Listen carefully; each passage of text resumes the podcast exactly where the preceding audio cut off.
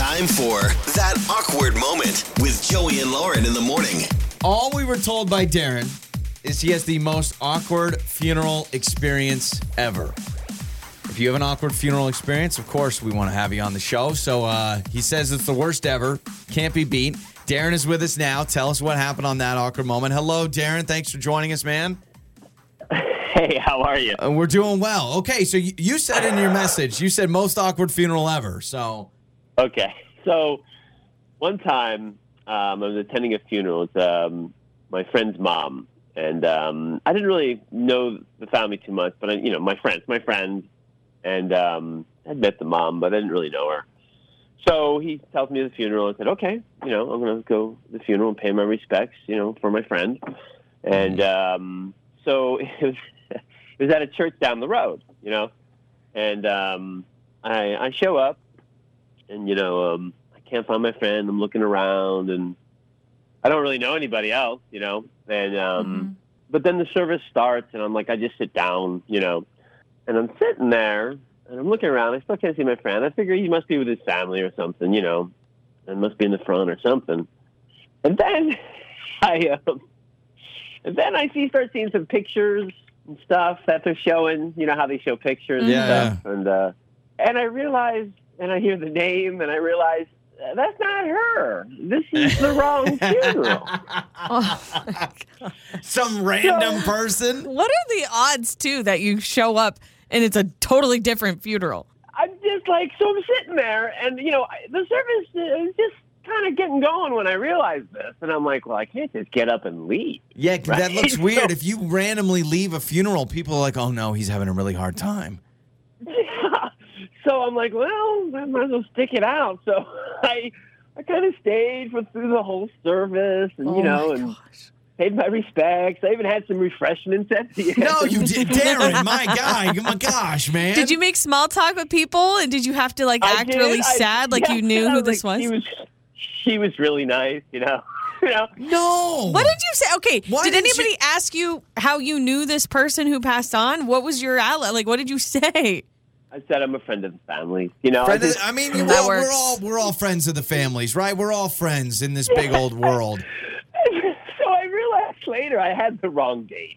So you're at, okay. So wrong. I was going to ask if it was wrong church or wrong date honestly. A Saturday, a lot of funerals on Saturday mornings. So Saturday morning at a church, you can find funerals. Plenty of times. Yeah, there's a lot. On the wrong one, on the wrong date. Oh, and, my word! It was a really nice service, though. I will say that. I could just see you, Darren. You're crying. You're like, she lived such an amazing life. Just getting all emotional through the service. Now, did you end up making it to the actual service whenever that happened? No. Yes, I did. I did go to my friend's mother's actual service. Got it, yeah. But I will say the accidental service was really nice, and that's kind of why I kind of stuck around. Oh, the cake was bomb. I mean, to know music. People through their speeches.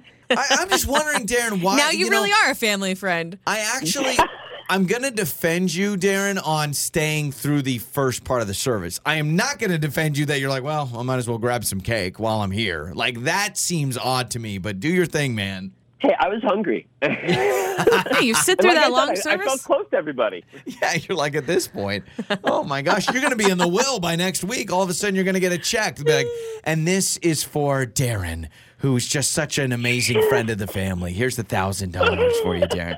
It was definitely an awkward moment. Yeah, absolutely. Well, do you have an awkward moment at a funeral? Something like that where you showed up to the wrong funeral? Or I don't do well at them. I normally like to sit. I mean, I'm not going to funerals all the time, but I am a sit in the back. I don't talk to anybody. If I'm not related to the person who passed away, very back row. I don't want to take up any front seat or anything. So I'm with you. I kind of sneak in the back. And even if I know if it's someone's family member that I'm attending for, even the person I know, sometimes I almost feel bad if I go up to them because I don't want them to be like, hey, I just want to let you know I came. You know what I mean? But I'm the same way. I also kind of selfishly, I want them to know I'm there. Oh, so hey, you're I came. I'm a good friend. I'm here supporting you. I'm here at your funeral.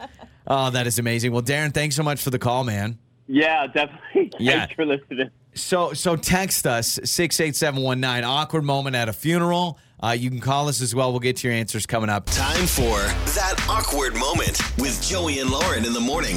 It's Joey and Lauren. It is That Awkward Moment. And Darren joined us He accidentally went to the wrong funeral, had his dates mixed up, and he's like, oh, yeah, this is not... It was his friend's mom. So it is one of those situations where it's like, okay, you're not going to know, like, everyone around there. And then he quickly realized, oh, my gosh, I'm at the wrong funeral. So we're asking you, do you have any awkward funeral moments?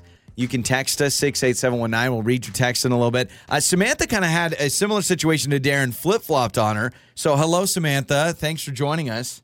Hi, yeah. Okay, so this happened on the opposite end where it was like a random person. Yeah, so my grandma passed. It's been a while now, but basically we were at her funeral and... At the end of, like, where the family sits, I remember I looked down and I saw this random guy in a suit, and I was wondering through the whole ceremony, like, who is this guy, right? But, you know, I was also kind of just, like, in a daze because my emotions were all over the place and everything. But I remember after the ceremony when we were all, you know, getting together and sharing and just visiting with each other, he came up to me and he was just like, oh, yeah, like, it's been a tough one today, huh? And I was like, yeah, it has. And I went up to my mom after and I was like, do you know who that guy is? Like, is that one of our cousins or what? And she's like, I have no idea who that was.